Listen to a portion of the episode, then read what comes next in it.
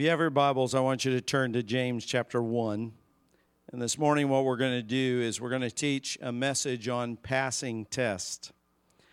And as you can see by the way of the video, some of us do better with testing than others. And I don't know about you, but I saw myself uh, in several of those children. Uh, probably the one that I related to the most is where the marshmallow looked like kind of an apple core after she had nibbled around it, but she was still looking for partial credit. Don't you think so? And she was expecting maybe the, the double portion at the end because she didn't eat the whole thing. And then I love the little girl who, before the teacher even leaves and says, Hey, if you, you want to, you, you can wait and I'll give you another one. She goes, Forget about it. I'm going to satisfy my desire right now whenever we talk about testing or we even mention the word test, we get flashbacks to childhood and uh, to our school days. And when a teacher sometimes would even mention that you had a test that was coming up, or that teacher that sometimes would give pop quizzes, those were the ones that I disliked the most uh, because they gave you no warning. But some of us, even if we were warned that the test was going to be a week away, we would start having anxiety from the moment they announced the test till we took the test. And most of us know people that just because of the mental block and the anxiety, their testing never connected to their uh, you know, their intelligence or their ability to know the information, but it was just going through the process of the test that freaked them out. And so many people come into a test and they just look at it, they have anxiety, they start, uh, you know, going through all kind of emotional responses, and they just say, it just makes no sense for me to even try. I'm going to flunk it anyway. And I think that we do that spiritually. Many of us do not know how to respond to God in the midst of testing. And some of us, just because we sense when a test comes upon us, and you can sense it when it's beginning to happen, and all of a sudden our spiritual radar starts going off, and, and, and we get, oh Lord, I'm going to be led into the valley of the shadow.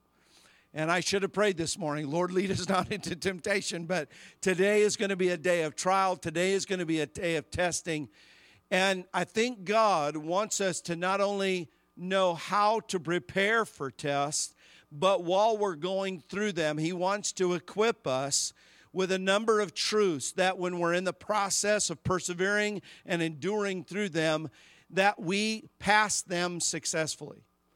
A great brother in the Lord, Francis Frangipane, and many of us have been blessed by his books and by his teachings he makes this statement, and many of you have heard it already, but I'm going to repeat it.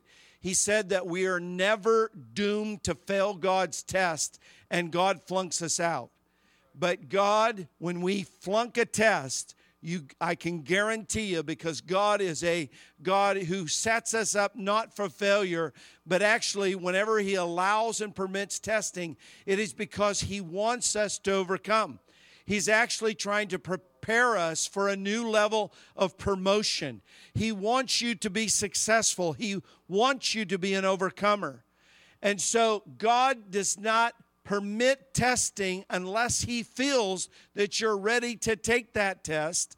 And unless also the outcome of it, he believes that you could be successful to navigate through those waters of trial. And so God wants to come alongside of us. And He not only wants to lead us into the temptation, how many of you believe that it's very important that if you're going to go into a test, that someone is leading you, guiding you through that thing? Someone that's gone through that type of testing before himself or herself? I want somebody that knows and has experience in knowing how to overcome. And before I continue, and we're going to read this verse, I just want to say the reason why I believe this message is, is so vital and imperative for the body of Christ is because, number one, I believe we're a nation of quitters, and we have a culture of quitting instead of developing a culture of perseverance and a, which breeds a culture of overcoming. And so God really does. He wants to, to say, I want you to be fully equipped and prepared. Know that when I permitted temptation, I'm going to lead you into that test. And I've been there before you.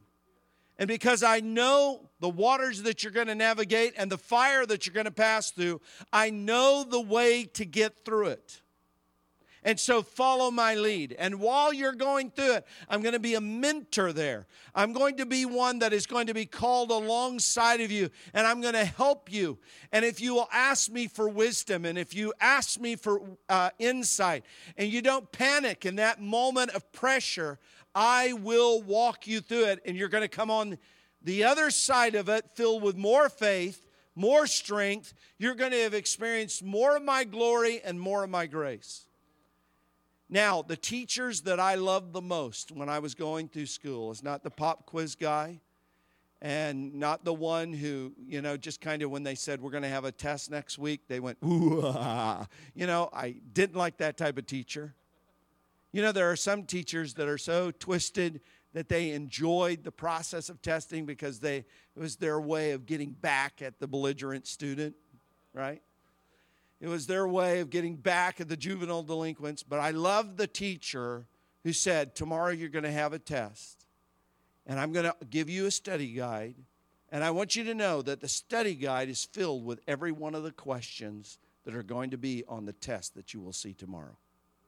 And it was like, Yes, you like me, you know.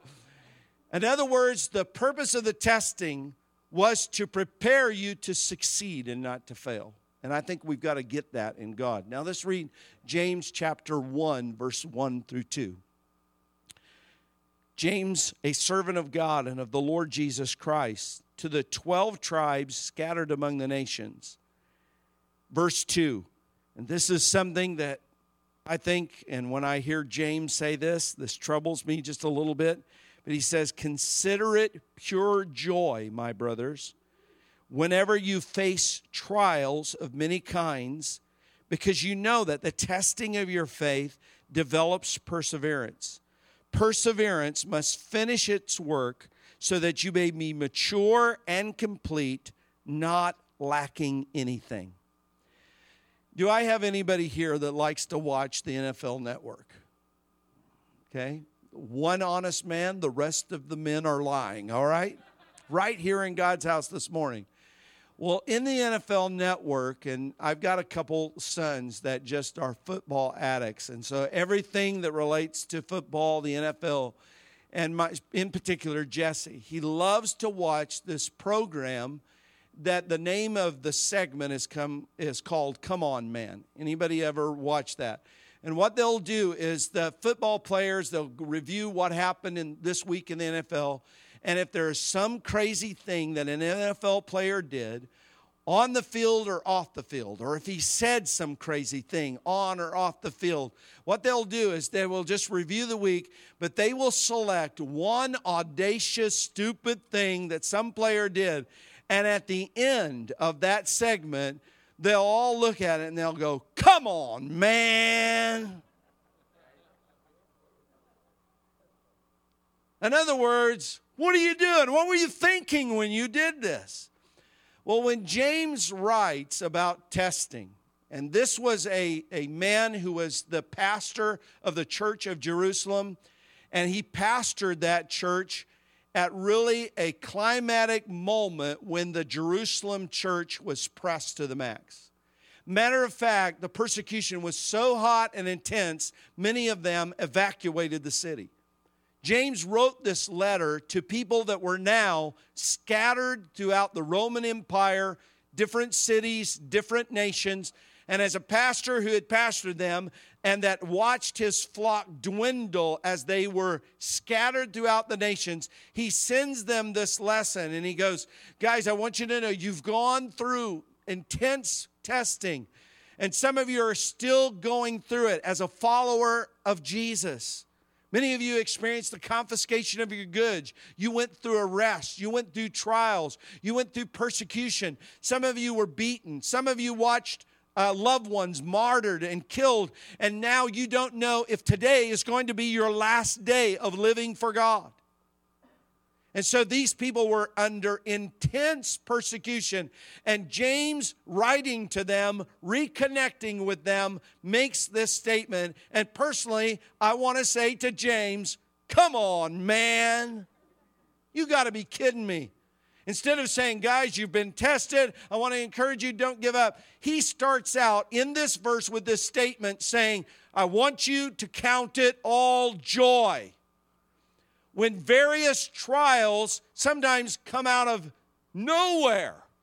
It's like being blindsided and they come out of nowhere and you find yourself being tested in your faith. Now, I don't want to talk about that point of the verse now where it says count all joy. I want to continue to unpack it a little bit and we're going to see at the end of the message how that that is a spiritual reality if we know God's purpose and what God is trying to get at in the testing, we literally, when we start going in it and we sense it, instead of having anxiety or even just kind of that thing of questioning God, why, again, God, am I going through this? If we'll begin to learn to cooperate with the grace of God in the midst of testing, I believe that this is not just some fantastical statement that you know, it's kind of like this, this religious thing that James pulls out of his hat and says, I don't know what else to say to you, so I'm going to just say something so audacious to you that maybe it'll distract what you're going through.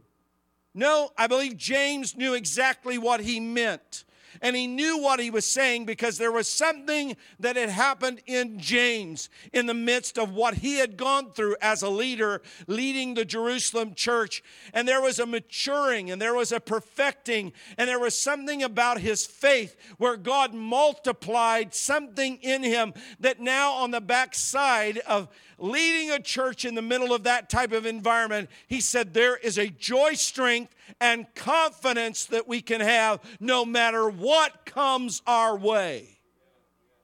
No matter where you're at or where you've been scattered to, I want you to have confidence in God in the midst of the testing and in the midst of the storm.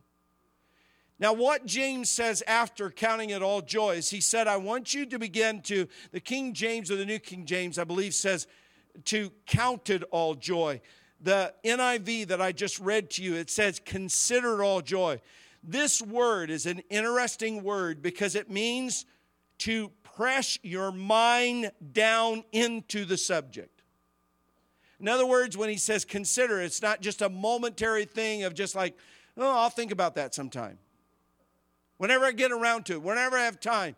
No, what he is saying is, he says, guys, in this moment of trial and testing that you're going through right now, I want you to take a moment because I want the outcome of the experience to be a joy that's unspeakable and that is filled with you encountering the glory of God. I want you to take a quantum leap into maturity and Christ likeness. In other words, in the middle of the trial, you had transformational moments where you walked through the valley of the shadow. You came out on the other side perfected. You came on, out on the other side of it changed forever by the experience. And that's where the joy then comes from. The confidence, knowing that this thing didn't kill me, it wasn't designed to kill me. It wasn't designed to set me up to destroy me or to cause me to get a flunking grade. Actually, God was in the middle of it because He had something better on the other side for me. And so now, whenever I find myself in testing and trial, instead of trying to escape, getting angry, having anxiety and meltdown, I'm going to lean hard into the grace of God and understanding that you can cooperate with God in the midst of it and you can understand that God's goodness will see you through to the other side. So he says, guys, I want you to press your mind down into it. I really want you to consider. I really want you to take deep, thoughtful moments and consider what is God is doing in the middle of your test. Now, there are three things that I, I believe to help prepare us to pass tests. How many are ready to be prepared and equipped to pass tests? And when I when I say this, hopefully this is not just a message that we go through in a half hour, 45 minutes and go, okay, here are three points. I'm not kidding you. I would like you to keep this kind of as a grid as you go, okay, when I start getting into something and I know that it's going to test me, I need the answers to these three questions.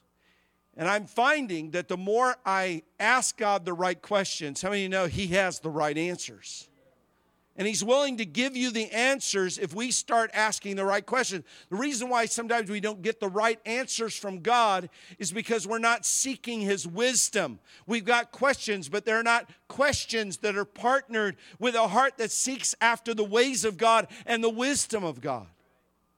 And so there are three questions when you start going, and this will help you press your mind into it to really get the most out of your test, to get the most out of the success of it. Because I don't want to go through it again. you go, well, eh, some of you say, well, Lynn, you're not motivating me at all. Uh, this should motivate you. If you get the right questions, you can ask God the right question, get the right answers, and then He can equip you and prepare you for the test, and you can ace it to where you don't have to do it again over and over again. And so the first one that I need to say is okay, God, how is this test going to reconnect me with your heart, which relates to His personhood? And I found that every time that God permits testing, it is not that He wants this to separate me from His love or disconnect me from His love, but we need to understand God permits testing when He sees that sometimes our hearts have lost connection with Him. Listen, testing is not the best teacher, the Word of God is the best teacher. But sometimes when I'm in life and I'm going through the busyness of that 24 7 cycle, and, and, you know, the running and the going and the coming, and got to get here and got to go there, and got this schedule and that schedule. Sometimes we get into that place where we go, God, I know you're still there, and I'm still here. I love you, and you love me. But we really haven't deepened our level of intimacy. It's kind of like marriage with kids.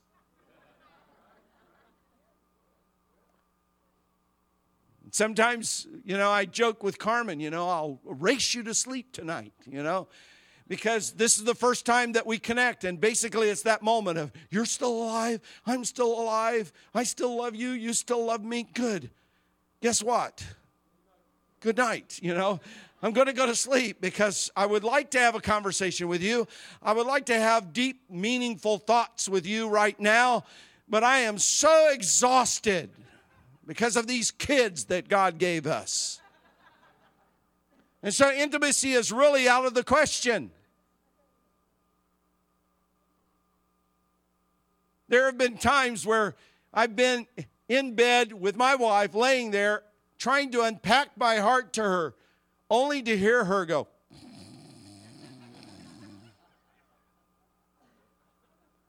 Carmen?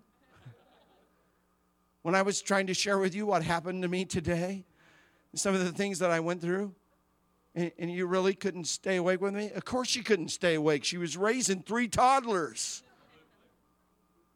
But sometimes we do that with the Lord. We disconnect in our intimacy. We're still somehow at a distance connected with God, but God longs for us and He longs for reconnection with intimacy. And He says, The way I'm going to turn this around and reconnect our hearts together is I'm going to allow you to experience some pressure and I'm going to drive you back into my arms.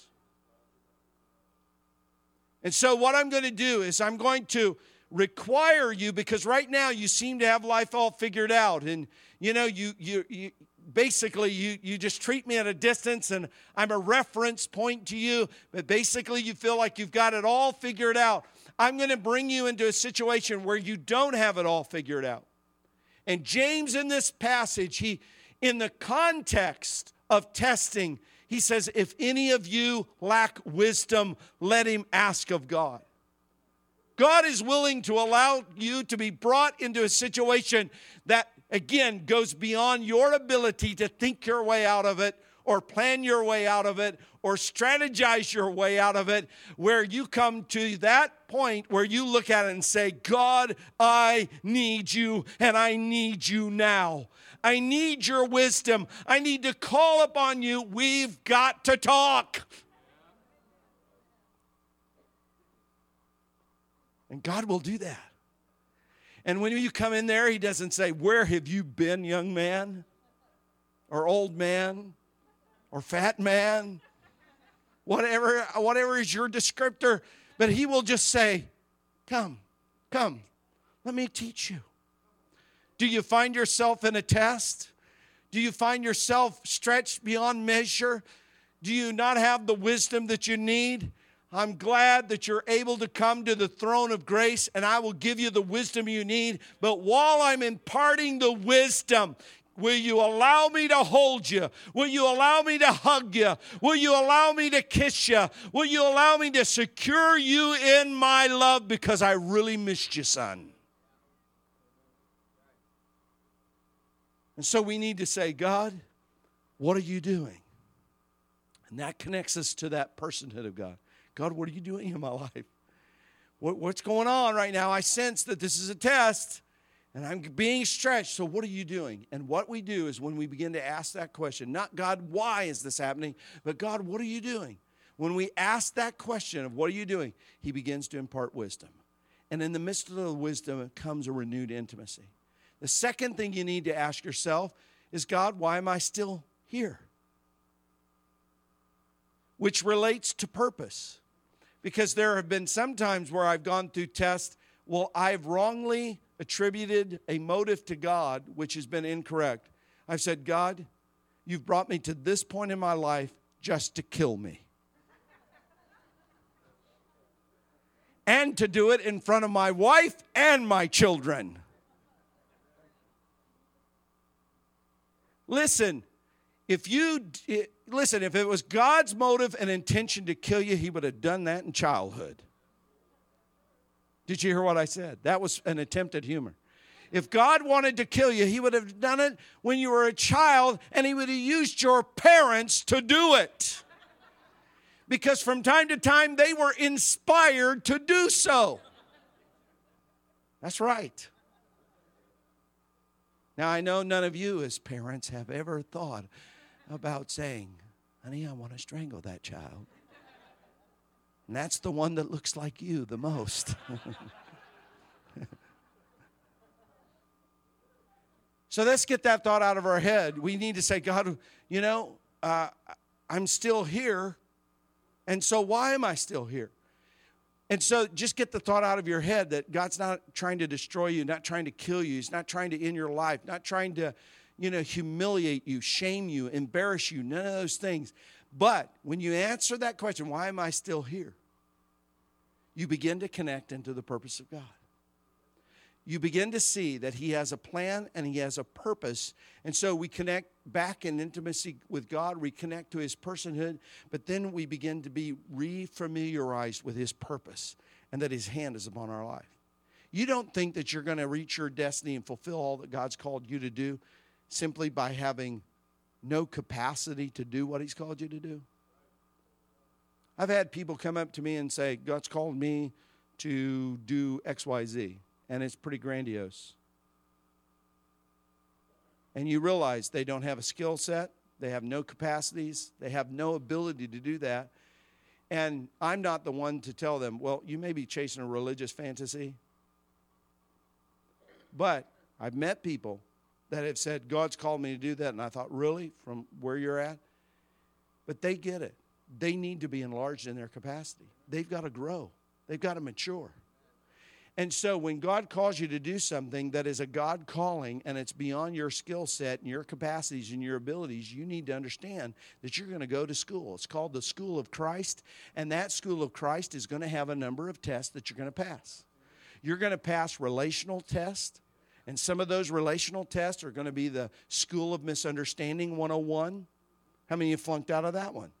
Because you just thought if God called you, everybody would understand what your calling was, and everybody would accept it and receive it and celebrate it, and that you would just immediately be promoted and you would be preaching to thousands overnight. because you read that in a book somewhere. The problem is the writer of that book didn't tell you the 20 years of hell they went through to have the overnight success to preach to thousand. Whenever God brings a public promotion to somebody, there are private tests that they have had to walk through. They've had to many times suffer in silence and in hiddenness, in pressures and temptations and trials and fighting inner demons that nobody knows about. You know, this is kind of like that Lord of the Ring movie, movie when the wizard stands and he goes, Thou shalt not pass, you know. And when he does that, the walkway gives way and he has this you know tangling with this dragon being and then when he finally reappears in the other movie on the scene and he has survived he tells the trials that he went through. He said i fought him on the highest peaks and i fought him in the lowest depths and i fought him through the fire and all this stuff. And he goes that's how i've been changed. Well i tell you what when i watched that movie i went i identify with you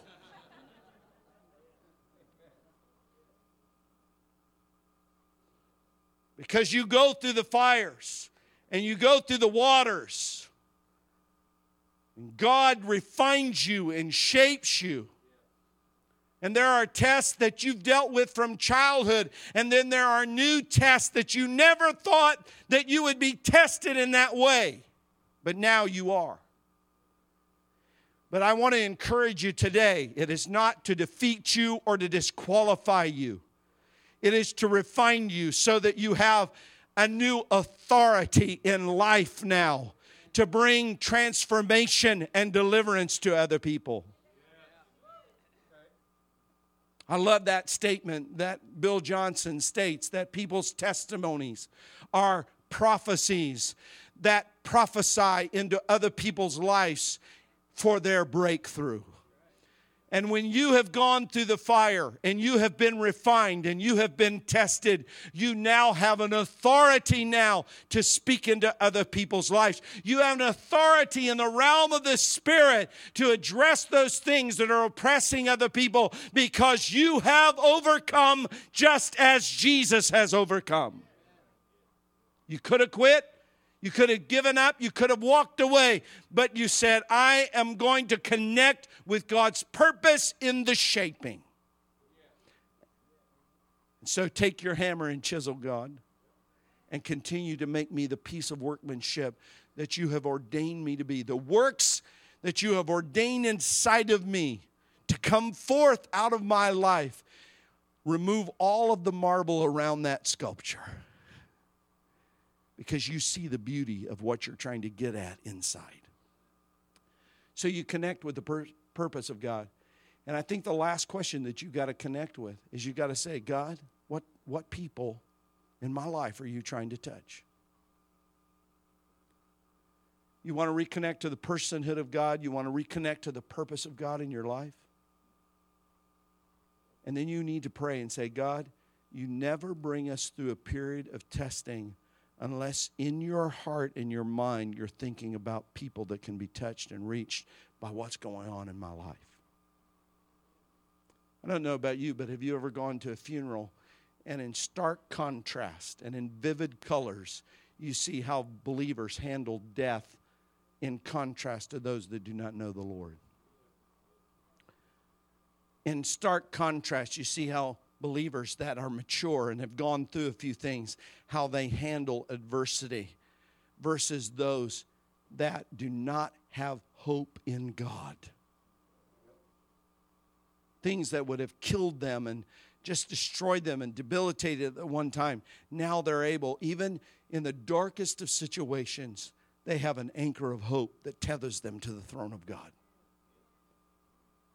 And you connect in with the goodness of God's heart and saying, just like when the Lord spoke to uh, the disciples on his way to go raise, raise Lazarus from the dead, he said, Lazarus is sleeping. They said, This is good. And they said, No, you don't get it. I was using that as a metaphor. He's dead. But the sickness whereof he died is not for permanent death, but for the glory of God. So when we get into the purpose of God, the personhood, reestablish intimacy, and then we start seeing God, maybe this test is not just all about me, but what you're doing in me so that something can come out of me so other people around me can see the glory. Because we have this glory in an earthen vessel, so that when they see the glory revealed in and through us, it can be a clear contrast where people say, This message was not from you because I know you. God was speaking through you to me today. Or when you see somebody do something and it is something that requires something that is only possible by the activity of God. That's why we say it is a miracle. It's a miracle. How do we why do we say that? It's because only the hand of God at work could have done that, not the hand of man. And that's what we want to see.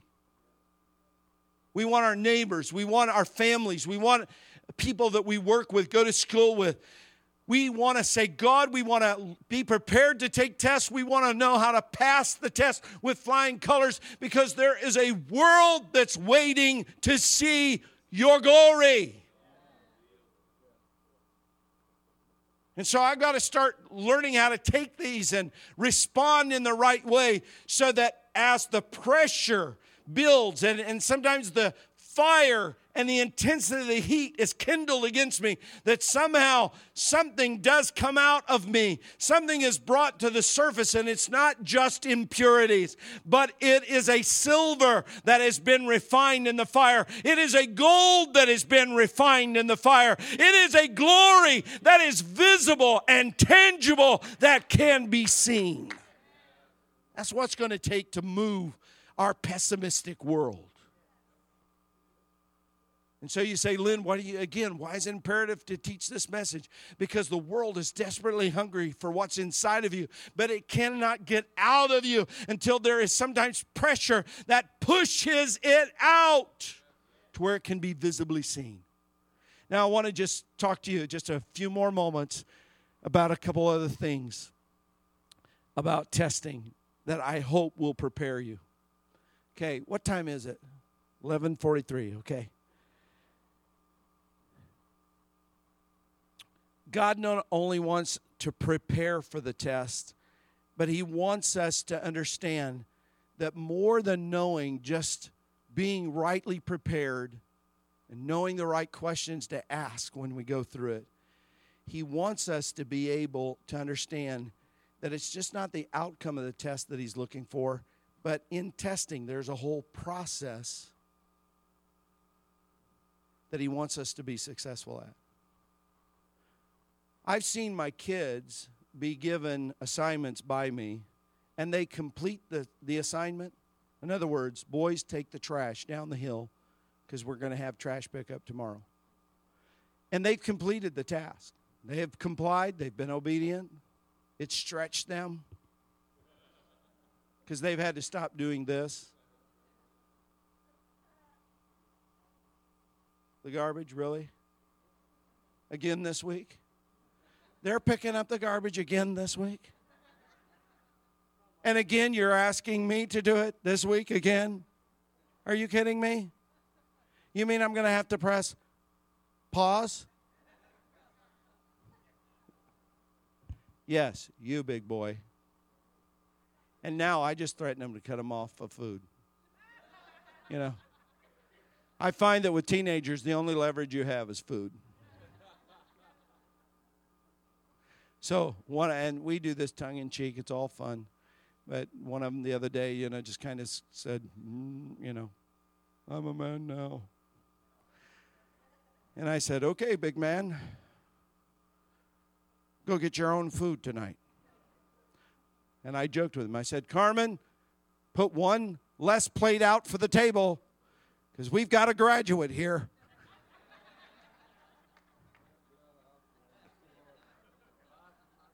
You're going to go out there and you're going to get your own food tonight. All of a sudden, there was a moment of clarity that came and a renewed sense of humility. But I've watched them. And so they take the garbage thing and they're going down the hill. And you would have thought that I had asked them, could they plan a manned mission to Mars? you know, and they drag it down there, and you can hear them, you know, bickering with each other. Watch that trash can. You bumped into mine, and you know, it's making it harder for me to pull mine. You know, stay out of my way, Josh. You know, all these things. And so, do they get it down there? We all celebrate, yes. But you know, as a dad, am I impressed by that? No, matter of fact, I'm going.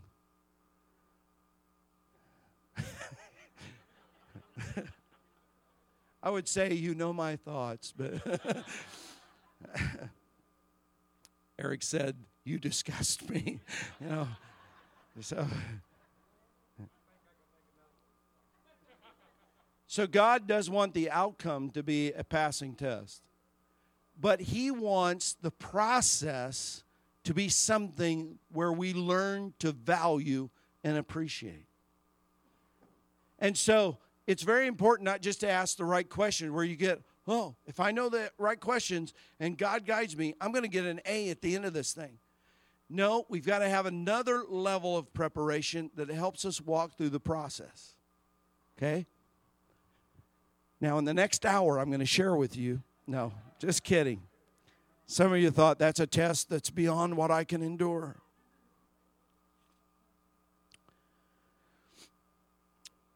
Somebody surveyed 100 Christians and asked them what their reactions were when they were enduring a test. In other words, in the process of testing. Needless to say, the top three answers were not, I will enter his gates with thanksgiving into my heart and into his courts with praise. You know, I thank God every day for the test that I'm enduring right now. I love you more, Jesus. Bring it on. Those were not some of the top three answers. Now, I need somebody. Chris, could you help me? I'll share you what the top answer is. James said the testing of your faith is working perseverance. The word for perseverance is kind of a poor translation. Some of them says patience in King James or New King James. But this word in the Greek means someone that can stand under says, So the testing of your faith can produce an ability to stand under. And the visual for this is where somebody's weight, all 215 pounds, begins to just come on you, and you carry this weight. And sometimes it's like dead weight. Thank you. Now, I've watched, again, using the illustration of my children, and Chris didn't do that for me because he probably ha- knows I'm a, a weak man and he needs to be gentle. But I've watched people jump on people's backs, and their instinctual reaction whenever sudden weight and pressure comes upon them, what do they do? They shake, and Shelly was right. They throw an elbow, and normally it's accompanied by the phrase, Get off of me.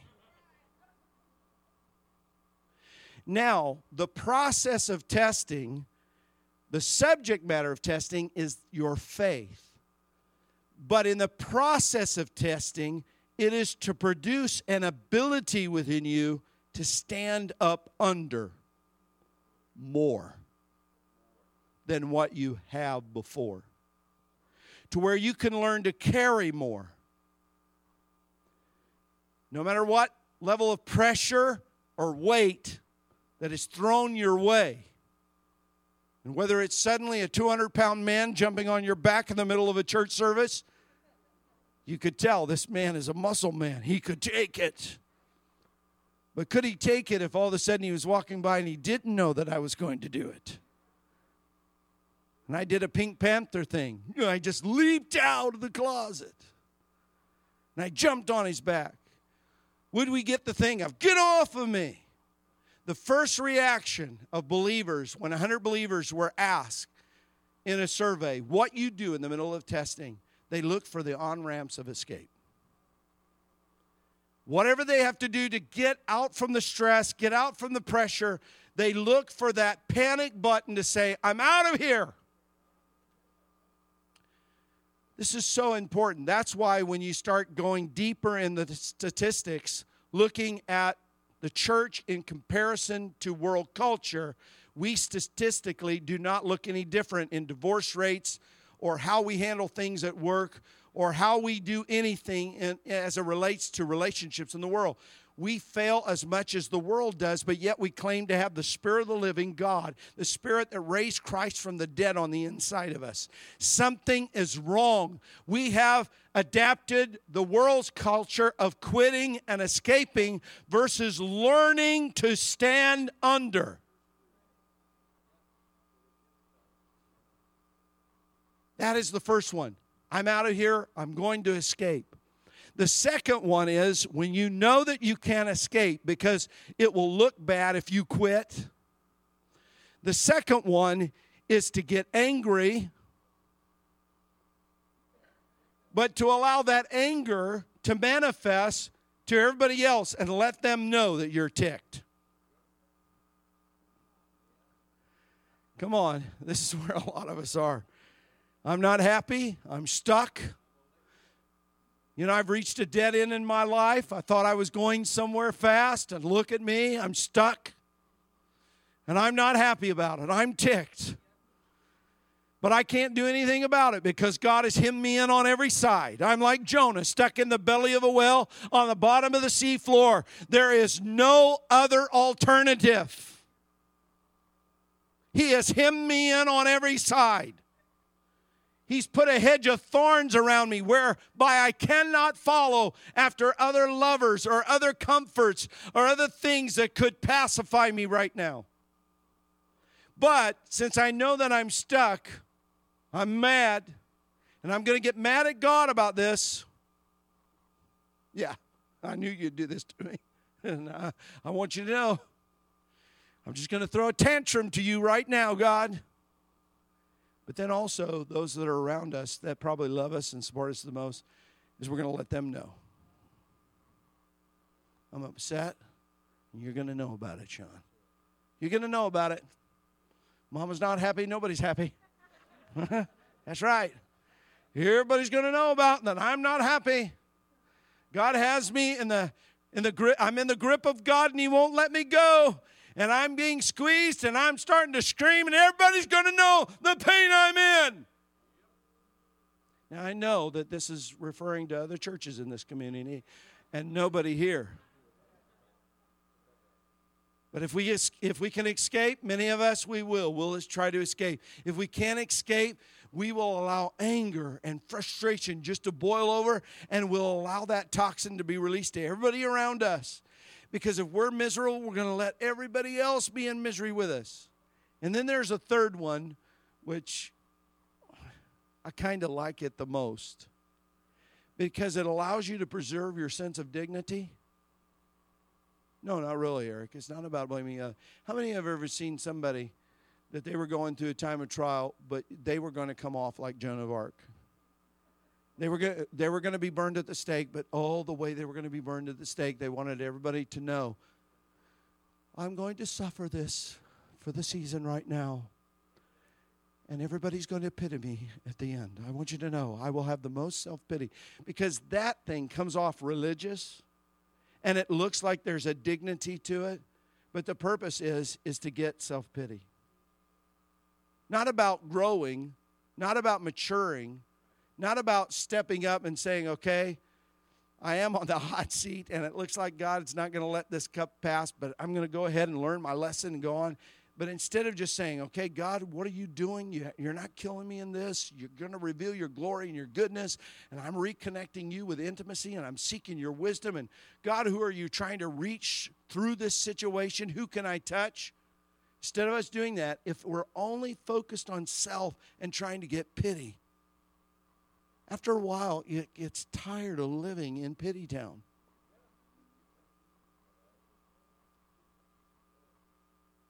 And you look religious in the midst of doing it, but you are going nowhere fast. And so, what we've got to do is we've got to say, God, cut me off from that thing that would seek out a pity from man, but go ahead and cut that thing off and allow me begin to draw strength from you. God, let me do a U turn instead of seeking in the on ramp to where this turns into my fourth marriage. That I draw a line and say, listen, I should have learned something in the first one, and the second one, and the third one, but I've not learned anything. I'm going to do a UE, and I'm going to go ahead and say, let this be the last one. It's time for me to learn to stand up under some things. It's time for me to quit blaming them for everything and say, God, there, there may have been some issues. And, and can I make this statement?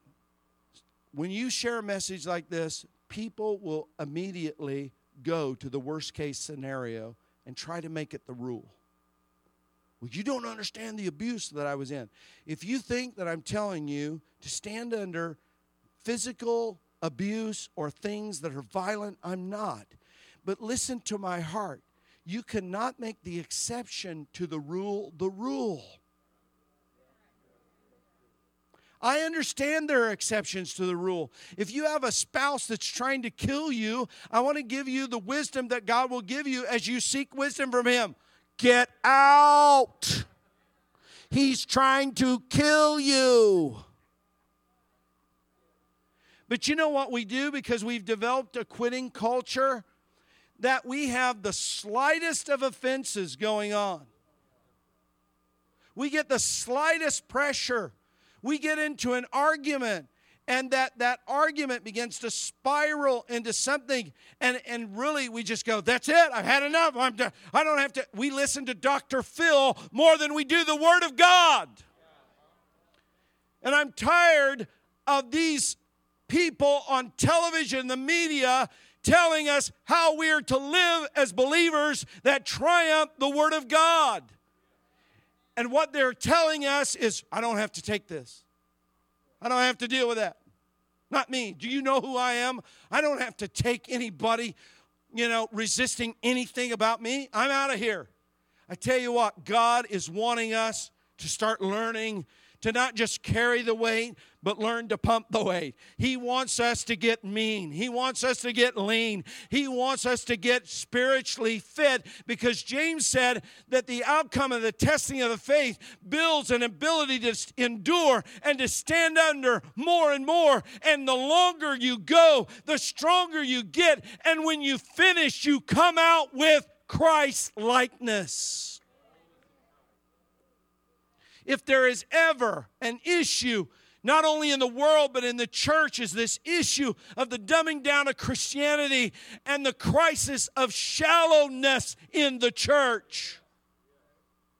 And where are the men and women of God that will stand up and say, I'm okay with what Dr. Phil says, but that's not the Bible?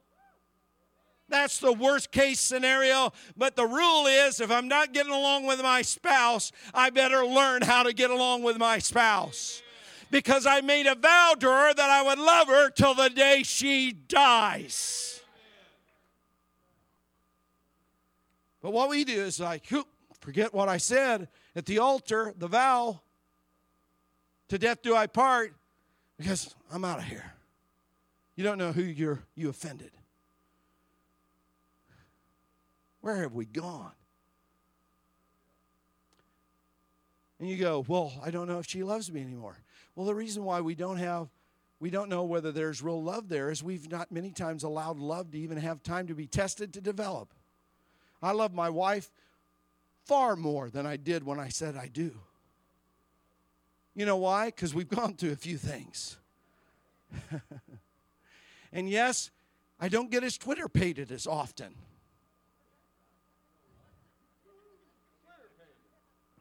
It's twitterpated. You haven't watched Bambi in quite a while, have you, Pastor Eric? He, on, heal, heal, heal, Lord. Heal. Watch the video, you'll be healed. when Bambi fell in love with Faline, he was twitterpated. Yeah. He was twitterpated. But you know what? At that moment, it was about a vow, but we had had no experience together. We just stated, I'm going to love you. I'm going to serve you.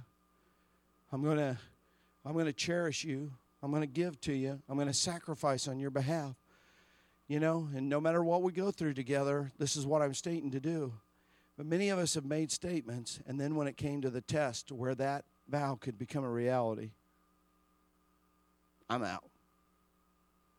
And I want to encourage you don't look for the out, don't look to be the martyr.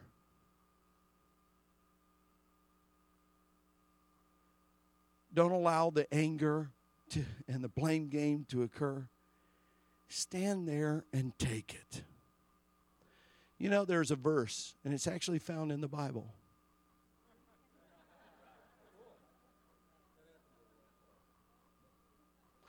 The Bible.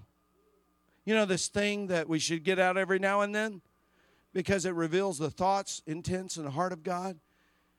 Paul, the apostle, which saw Jesus face to face, some moral authority, credibility here. He said to the Corinthian Christians who had developed this attitude, Well, you're not going to do anything like that to me. I'll sue your sorry. You know what he said?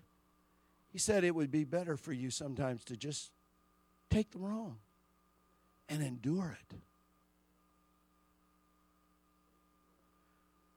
My wife has to remind me of that verse every now and then, and I, I just I hate it when she does it. She pulls it out like a little dagger. Because sometimes what I want to do is I don't I don't need to take that anymore. I've taken a lot. I don't need to take that anymore.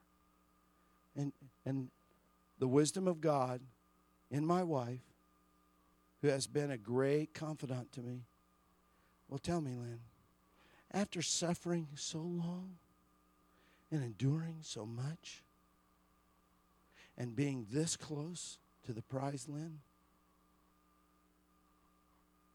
Why don't you just suffer a little while longer? Now, that comes out kind of humorous, I am serious as a heart attack.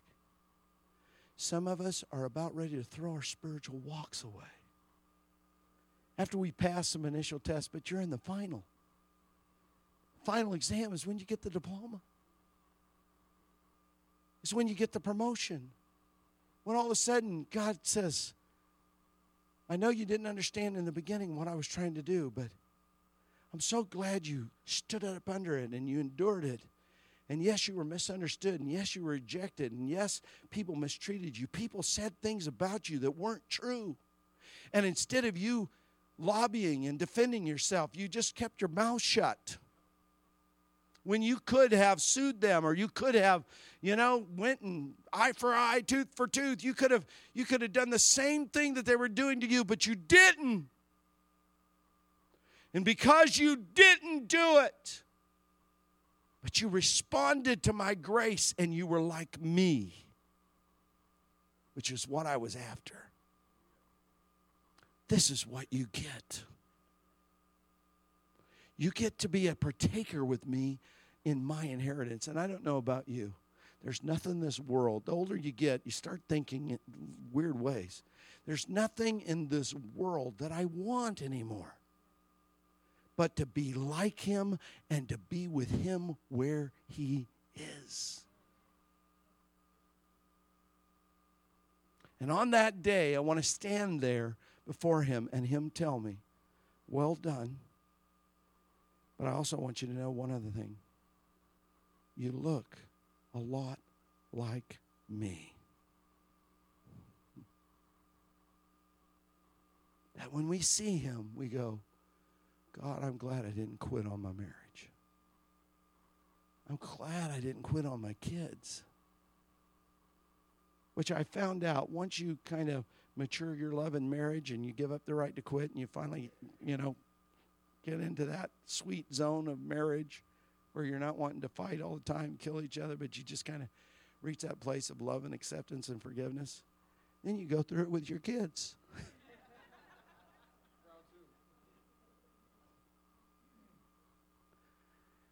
And then you compound that with church people. Oh, Lord Jesus, save us.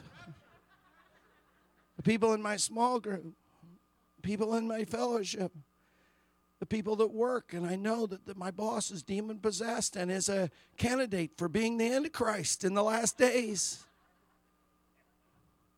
If any of you want to talk to me about who you think the Antichrist is, come talk to me. I think I work with him.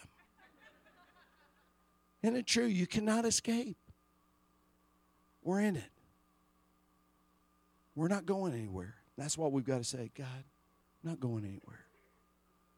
I'm called to be loved by you, but I'm called to allow your love to be perfected in me.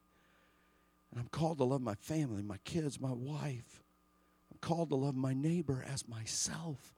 I'm called to love that contrary boss or coworker that neighbor who knows I'm a preacher and he thinks that all preachers are hypocrites and he just tests me all the time to see if I'm actually going to act like him.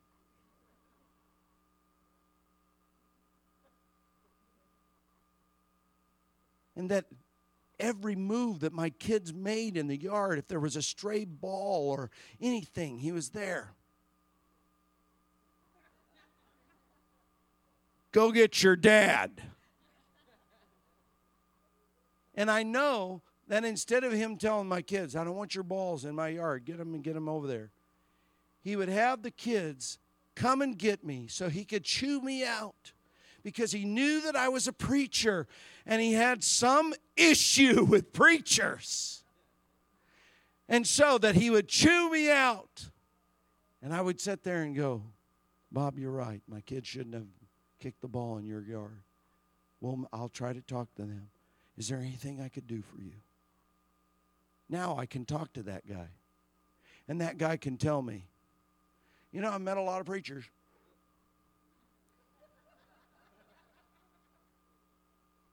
But you're the first one I've been able to talk to. But you know what? Many times I was tempted to do. Get over it, Bob. Kids kick soccer balls into other yards. If you got a problem, put a fence around your yard.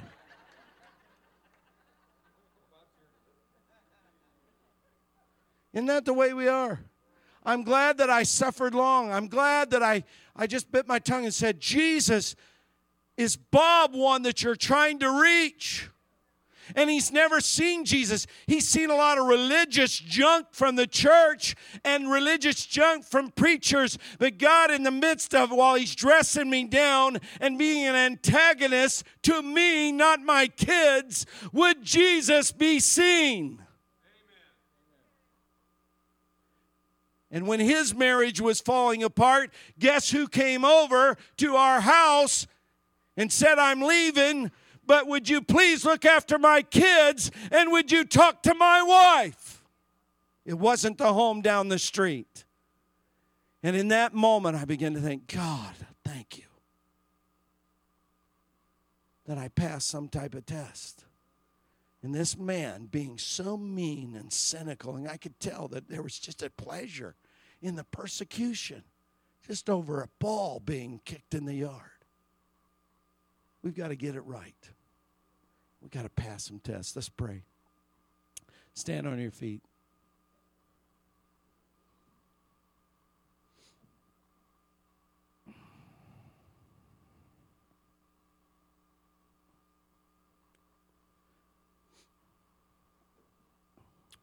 Thank you, Lord. I was tempted uh, because this is the first time I've shared here since the beginning of the year. I, I, I was actually tempted of, of titling this, you know, because preachers at the beginning of the year, they always come up with the theme of the year. I, I was tempted to title this message, The Year of Testing. But I thought. but I thought that Eric would say, Thank you, Lynn. This will be the last time you're coming for a while. But I say that jokingly. But how many you know uh, there are a lot of great things that are going to happen in God? But those great things, those testimonies, those great things that are going to happen are going to be a result of you passing a test. Guess what? Phonetically, let's just break down testimony. Test slash money. if you're going to have the money, you're going to have a test. And then you get a testimony.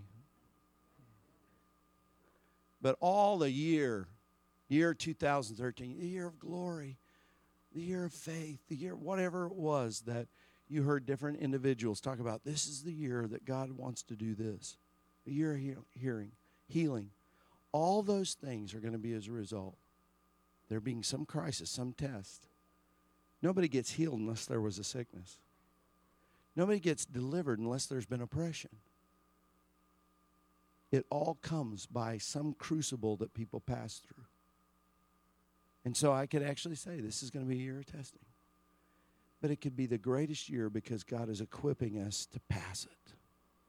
And as we walk through the process, we learn to stand up under it in a better way. God, I pray for your, your people.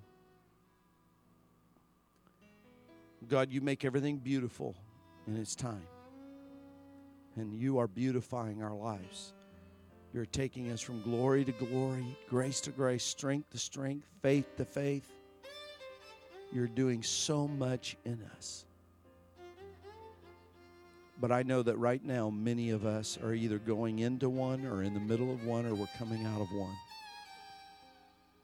I pray, God, that the word today would be just sealed, cemented in our hearts. These questions that I ask your people to begin to inquire of the Lord when they're in the middle of this. God, that you would begin to grant your people wisdom that they've never known.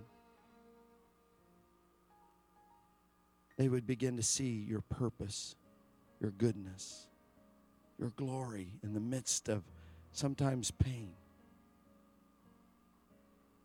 God, I also pray that while we're walking through it and you're, you're making our testimony, you're building our testimony, God, would we be aware of those that are around us that are watching us? The next door neighbor who's a cynical man that's been hurt by religion, let him see something beautiful and authentic. Let him see the glory of God come out of us. That persecutor,